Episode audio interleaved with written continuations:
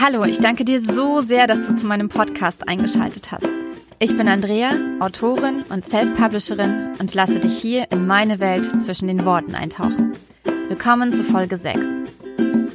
Heute erzähle ich dir von meinem Cover. Ich spreche über mein Sprechtraining und du erfährst, wann ich meinen Thriller veröffentlichen werde. Außerdem gibt es wieder einen langen Schnipsel aus dem neuen Buch und einige Tipps für Bücher und Podcasts.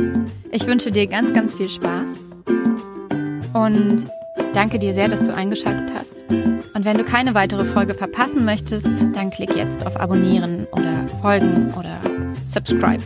Ganz viel Spaß wünsche ich dir. Wir befinden uns tatsächlich schon in der 8. Kalenderwoche. Ich kann es gar nicht glauben.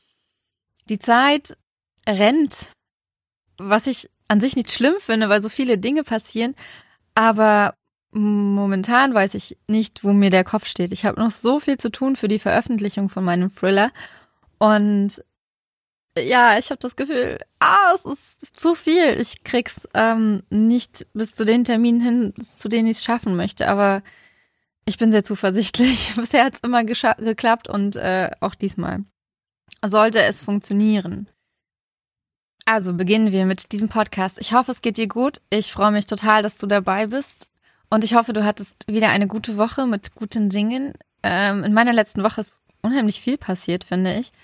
Ich habe mein Cover fertiggestellt. Ich bin so happy darüber und werde dir darüber und werde dir dazu auf jeden Fall später mehr erzählen.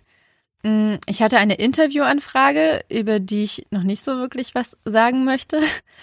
Und ich habe von meiner Sprechtrainerin das Go bekommen, dass ich meine Hörbücher aufnehmen kann. Sie ist der Meinung, meine Stimme ist entwickelt genug, um Hörbücher aufzusprechen. Und auch dazu werde ich in den nächsten Minuten etwas mehr erzählen. Mehr beginnen wir beim Cover. Ich finde Cover toll. Ich liebe es, Cover zu gestalten. Ich liebe es, sie mir anzugucken, durch die Cover in Buchläden zu stöbern oder in den Online-Büchereien zu klicken. Und ich liebe es, Cover selbst zu gestalten. Ich habe ja vor einigen Jahren sehr viel fotografiert und habe deswegen relativ... Ich will das immer nicht so professionell klingen lassen, denn das ist es nicht. Ein bisschen Ahnung von Photoshop. Also ich arbeite mich sehr gerne in solche Programme rein. Ich bin relativ Autodidakt, was es angeht, neue Sachen zu lernen. Und ich liebe Grafik und Design. Und ich tue mich unheimlich schwer damit, das merke ich auch gerade wieder bei meiner Illustratorin, Ideen wirklich so rüberzubringen, also in Form von Worten, dass der andere versteht, was ich umsetzen möchte. Und ich glaube, bei einer Zeichnung ist das noch okay, weil da habe ich ein ganz, ganz klares Bild im Kopf, aber bei einem Cover ist es bei mir zumindest so, dass sich das entwickelt. Also ich habe nicht vorher ein ganz klares Bild dazu im Kopf, sondern ich fange, in diesem Fall war es zum Beispiel so, ich habe angefangen mit einem dunklen Holzhintergrund, weil das zu einem wichtigen Element im Buch passt. Aber dann hatte ich plötzlich die Idee, oder habe ich ein Bild von meiner Illustratorin gesehen und dachte, diese Schatten würden auch ziemlich cool aussehen. Und jetzt ist das Cover komplett weiß mit ein paar grauen Schatten. Und die Schriftart entwickelt sich immer weiter. Es sind sehr, sehr, sehr viele Meinungen mit hineingeflossen von anderen Autoren, von einer Coverdesignerin, die ich deren Arbeit ich sehr cool finde. Und ich habe hier einen Cappuccino stehen und eine Lichterkette hängen. Und das eine Licht der Lichterkette möchte immer in den Cappuccino rein. Nun gut, das ist nicht dein Problem. Coverdesignerin, genau. Und das Problem bei diesem Cover jetzt ist, was heißt das Problem? Das Neue ist, dass ich ein Cover für das Genre Thriller entwerfen muss, was ich zuvor noch nie gemacht habe. Und ich möchte einerseits dieses Genre treffen. Ich möchte, dass Thriller-Leser sich von diesem Cover angesprochen fühlen. Ich möchte aber nicht die Cover kopieren, die es auf dem Markt gibt. Also ich finde, dass es relativ viele Cover gibt, die so aussehen wie das Cover, das daneben in der Buchhandlung liegt. Wenn ihr versteht, was ich meine. Also es gibt einfach unheimlich sehr ähnliche Cover. Und das mag ich nicht. Ich möchte, dass mein Cover zwar passt, dass es aber nicht zu ähnlich ist, sondern heraussticht. Dass man es wiedererkennt, dass man mich darin wiedererkennt. Und ich weiß nicht, vielleicht kennt ihr das. Es gibt Trends bei Covern, wo dann eine Zeit lang alle Cover irgendwie gleich aussehen. Und also ich möchte das einfach nicht. Und mein Cover ist jetzt tatsächlich weiß mit grauen Schatten, die ich ein bisschen dunkler gemacht habe. Dank der geschätzten Coverdesignerin, die ich gefragt habe. Damit es nicht ganz so unschuldig aussieht. Also ein paar Bluttropfen da drauf. Und das Schöne ist, dass ich das Printcover von dem Buch mit UV 3D Lack drucken lasse, sodass manche Teile, insbesondere die Schrift, aber auch die Blutstropfen zum Beispiel, etwas erhaben sind. Und es wird Klappen zu dem Cover geben. Und das Cover ist wirklich komplett fertig. Das Einzige, was mir noch fehlt, sind ein paar Leserstimmen, die noch mit drauf müssen. Aber ich weiß schon genau, an welche Stelle sie kommen. Und ich freue mich so. Also mir persönlich gefällt es unwahrscheinlich gut. Die Leute, denen ich das gezeigt habe, finden es auch toll. Und ja, ich bin so super gespannt. Ich werde es in meinem Thea Wilk Newsletter, den du gerne abonnieren kannst unter theawilk.de/newsletter, schon in dieser Woche präsentieren. Dazu aber später mehr, wenn ich dir etwas über die Veröffentlichung von meinem Thriller erzähle. Jetzt nur so viel. Ich denke, dass ich Ende der Woche einige Rückmeldungen von Lesern bekomme und das ist super aufregend. Ich bin total gespannt und hoffentlich freue mich drauf und hoffentlich ist diese Freude auch berechtigt.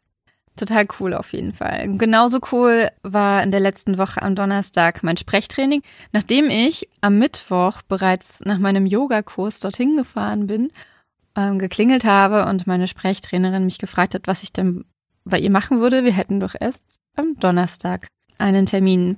Und gut, dann bin ich wieder nach Hause gefahren, was aber gar nicht schlimm war. Ich habe in der Zeit einen wunderbaren Podcast erzählt, von dem ich dir nachher erzähle.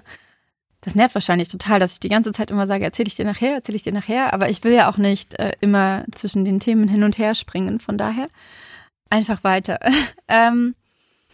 Genau, mein Sprechtraining. Ich mache ja seit November dieses Sprechtraining. Und in der ganzen Zeit ist unheimlich viel passiert, finde ich. Also es waren gar nicht so viele Stunden, die ich bisher hatte. Aber ich finde insbesondere was meine Unsicherheiten und meine Ängste angeht, habe ich mich wahnsinnig entwickelt und ich finde das total cool. Ich hatte zum Beispiel, und das ist ganz witzig, weil ich das gerade mache, am Anfang total die Hemmung davor, meine Hände zu benutzen. Also die Hände einzusetzen, um einen bestimmten Wortfluss zu gewährleisten oder auch etwas klarer auszudrücken. Wenn ich jetzt zum Beispiel klarer sage, dann bewege ich meine Hände, weil dadurch dieser Ausdruck kraftvoller ist. Ich finde es total spannend, weil es war mir am Anfang super unangenehm. Trotzdem meine Sprechtrainerin eine ganz, ganz, ganz liebe und ruhige und absolut niemand ist, der mir Angst einflößt oder so. Es war einfach meine eigene Unsicherheit und durch sie und durch das Üben, also ich übe halt auch wirklich fast jeden Tag zu Hause, ist es für mich jetzt inzwischen komplett natürlich, meine Hände beim Reden einzusetzen. Also nicht immer, aber zumindest, wenn ich einen Podcast aufnehme. Ein wichtiger Punkt beim Sprechtraining ist halt auch, dass man seine eigene Stimme findet, weil gerade wir Frauen in der Regel viel zu hoch sprechen. Und diesen eigenen Ton zu finden, ist auch etwas ganz Besonderes, weil es fühlt sich auf einmal unfassbar weich an und man hat ein Feedback vom Brustraum, das so ausgefüllt wirkt, so voll einfach. Und ich finde das total cool. Es macht mega viel Spaß, mit dieser Stimme zu sprechen. Ich lese meinem Sohn auch abends so vor und es Ja, es ist viel entspannter und ich finde es einfach total cool. Und das sind so die beiden Sachen, die mir mit am meisten gebracht haben, weil das mir die Unsicherheit nimmt. Wir haben auch viel mit über Haltung und Atmung geredet und jetzt gerade zum Schluss auch darüber, wie ich die Sätze besser formen kann. Das war auch nochmal so ein absolutes Highlight und eine absolute Erleuchtung, präzise zu sprechen und dadurch Geschwindigkeit rauszunehmen und auf der anderen Seite nicht zu betonen, also nicht mit der Stimme zu betonen, sondern mit der Kraft und dem Tempo zu betonen. Ich finde es einfach total cool. Und worüber ich mich richtig, richtig doll freue, ist, dass meine Sprechtrainerin am Donnerstag zu mir gesagt hat, dass sie total begeistert ist von meinem Lesen. Also ich lese ihr dann halt immer vor während des Trainings und sie gibt Feedback.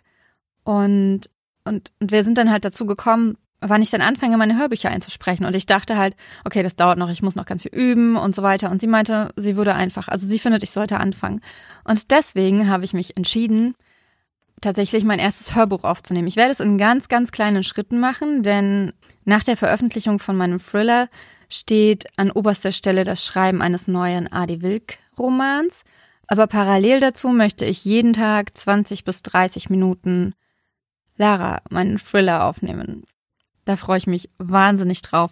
Ich will wirklich alles alleine machen. Ich hatte überlegt, dass ich die digitale Bearbeitung machen lasse, aber vielleicht werde ich das auch bei den künftigen Büchern machen, wenn ich jetzt merke, dass es ein sehr hoher Zeitaufwand ist. Aber ich will diesen Prozess einmal komplett mitmachen. Ich will aufnehmen, schneiden, den Ton optimieren und unfassbar viel dabei lernen, so wie ich ja jetzt auch schon beim Podcasten sehr viel zu diesem Thema lerne. Und ich freue mich einfach total darauf und bin super gespannt, ob ich meinen Ansprüchen genügen kann, weil ich finde, ein Hörbuch muss ich einfach großartig anhören. Klar, natürlich darf auch mal ein Atmen zu hören sein oder irgendwas, aber ich finde, so ein Hörbuch muss ziemlich hohen Ansprüchen genügen und ich bin sehr gespannt, ob ich das jetzt schon schaffe.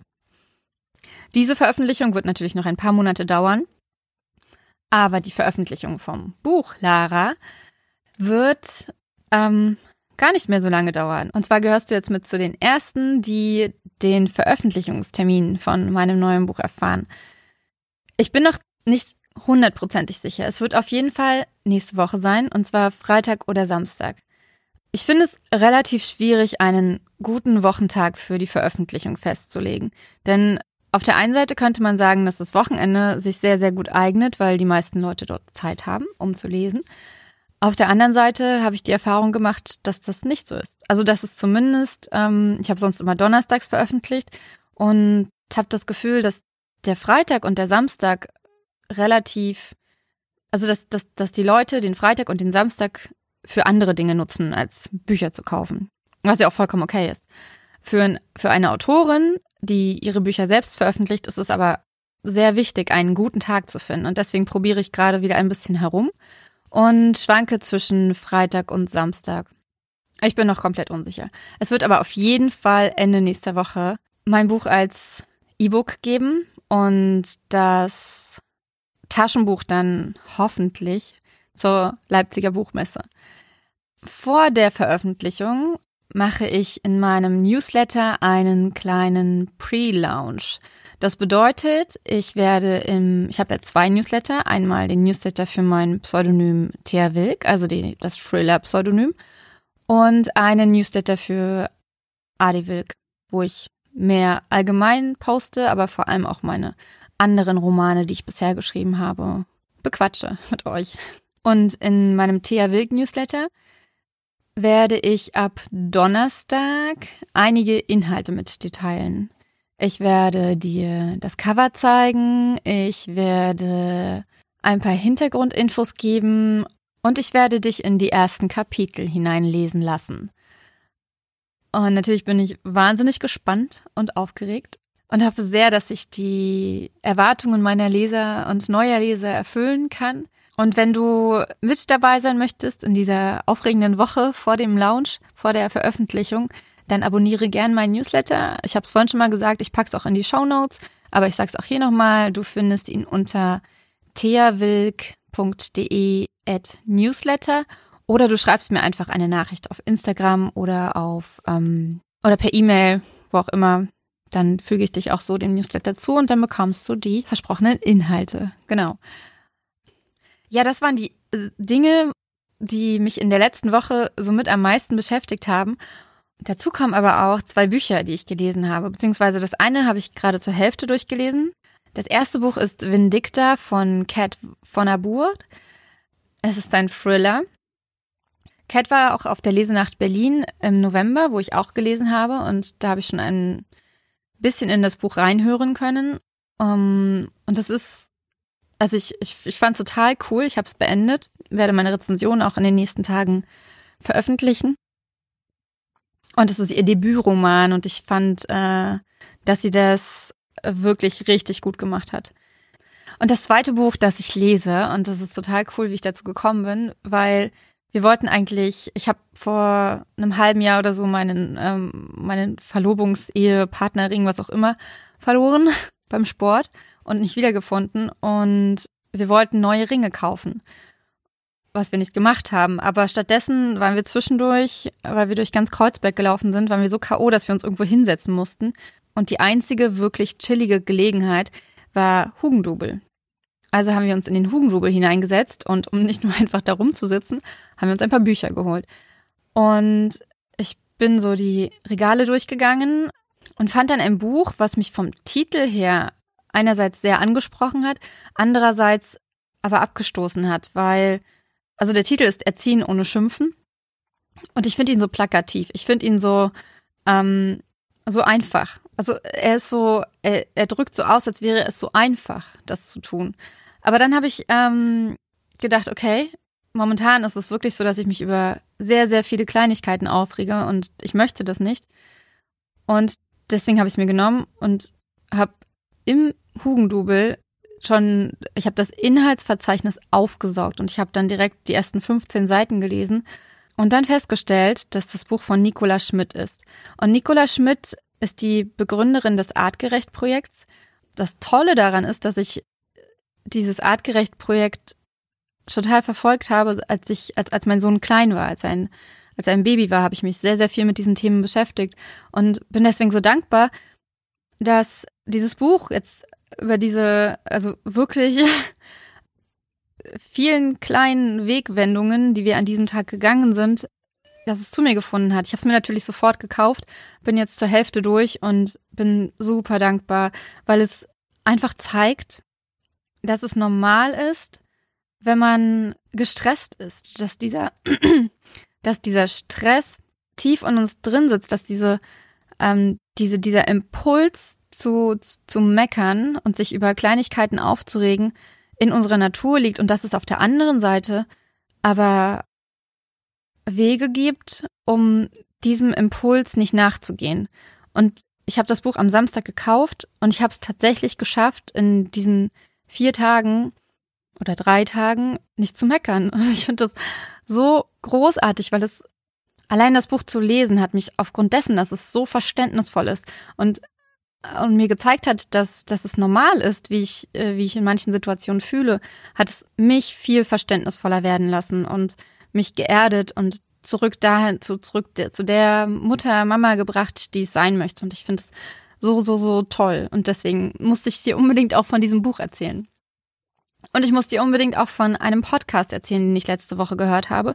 Und zwar bin ich ein großer Tim Ferriss-Fan. Tim Ferriss ist so ein Selbstoptimierer, der immer wieder nach Möglichkeiten sucht, um sein Leben cooler zu machen. Also nicht cooler im Sinne von mit neuen Geräten oder irgendwas, sondern entspannter und auf der anderen Seite aber auch produktiver, aber auch selbstliebender und einfach die beste Version von sich selbst zu werden. Und er hat immer so tolle Interviewpartner. Und die eine Interviewpartnerin von der letzten Woche, Brené Brown, kenne ich tatsächlich durch seinen Podcast, als er sie das erste Mal interviewt hat. Und ich habe in der letzten Woche ziemlich viel von ihr gepostet, weil ich sie sozusagen wiederentdeckt habe. Ich habe bisher 3 Bücher von ihr gelesen und sie beschäftigen sich halt alle damit, dass wir mit unserer Verletzlichkeit, mit unserer Nicht-Perfektheit viel weiterkommen können und viel authentischer und kraftvoller und entspannter unseren Alltag bewältigen können und unsere Ziele erreichen können, unsere Träume leben können und uns ja einfach ein Leben führen können, das wir lieben und in dem wir uns lieben, auch wenn es manchmal schwer ist. Und in diesem Interview versprechen sie über viele verschiedene Dinge, von denen ich gar nichts weiter vertiefen möchte. Aber es hat mich zurück zu ihr gebracht. Ich höre jetzt auch gerade wieder ein Hörbuch von ihr und es ist auch so, ich finde es so toll, wenn man zurück zu diesen Menschen kehrt, die einen einmal sehr inspiriert haben, weil diese Inspiration mit der Zeit abflacht und wenn ich mich wieder mit diesen Menschen beschäftige, dann kommt die Inspiration zurück und sie ist noch stärker, weil es so vertraut ist und deswegen wollte ich dir von Brené Brown erzählen. Ja, und Verletzlichkeit ist ein gutes Stichwort für meinen nächsten Punkt, der hier auf meinem Tablet steht, und zwar Schnipsel aus neuem Buch. Es ist wieder ein ziemlich langer Schnipsel, also lehn dich zurück und ich fange einfach an. Die Menschen glauben, ein Keller wäre der geeignete Ort, um Dinge aus ihrem Leben zu verbannen. Dinge, die sie nicht in den Müll werfen oder verschenken möchten. Dinge, an denen sie mit einem Teil ihres Herzens hängen. Die aber dennoch Gefühle in ihnen auslösen, die sie an einen Abgrund stellen. Oder manchmal ist es auch die hässliche Vase der Großtante, die herausgekramt wird, wenn besagte Tante zu Besuch kommt. In diesem Keller gab es keine Vasen. Es gab nicht einmal besonders viele Kartons. Es war der Keller eines Menschen, der oft den Wohnort wechselte und aus diesem Grund so wenig Ballast wie möglich anhäufte. Das würde meine Suche erleichtern. Ich wusste nicht genau, was ich zu finden erhoffte.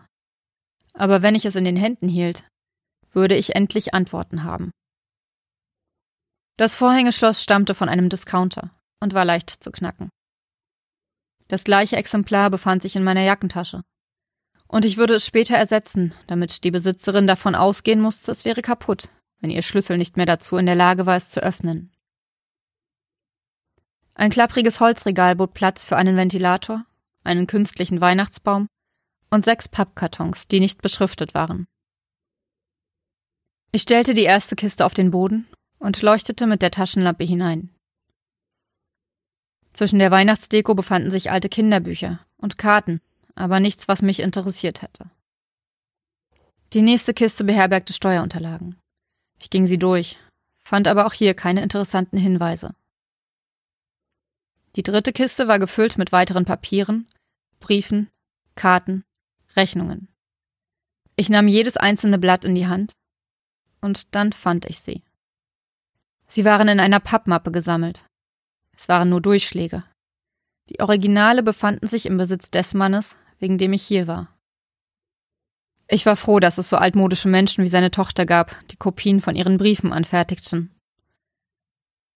Der erste Brief, das unterste Blatt, war fast 17 Jahre alt. Aber er enthielt nur Bitten und Flehen und nichts, was für mich von Bedeutung gewesen wäre. Ebenso verhielt es sich mit den beiden nächsten Briefen. Offenbar hatte der liebe Papa nicht auf die Briefe des Töchterleins reagiert. Aber dann, als ich den Beginn des 4. Briefes las, beschleunigte sich mein Herzschlag. Lara hatte heute Nacht wieder einen Albtraum. Ich habe sie geweckt und sie stand noch völlig neben sich.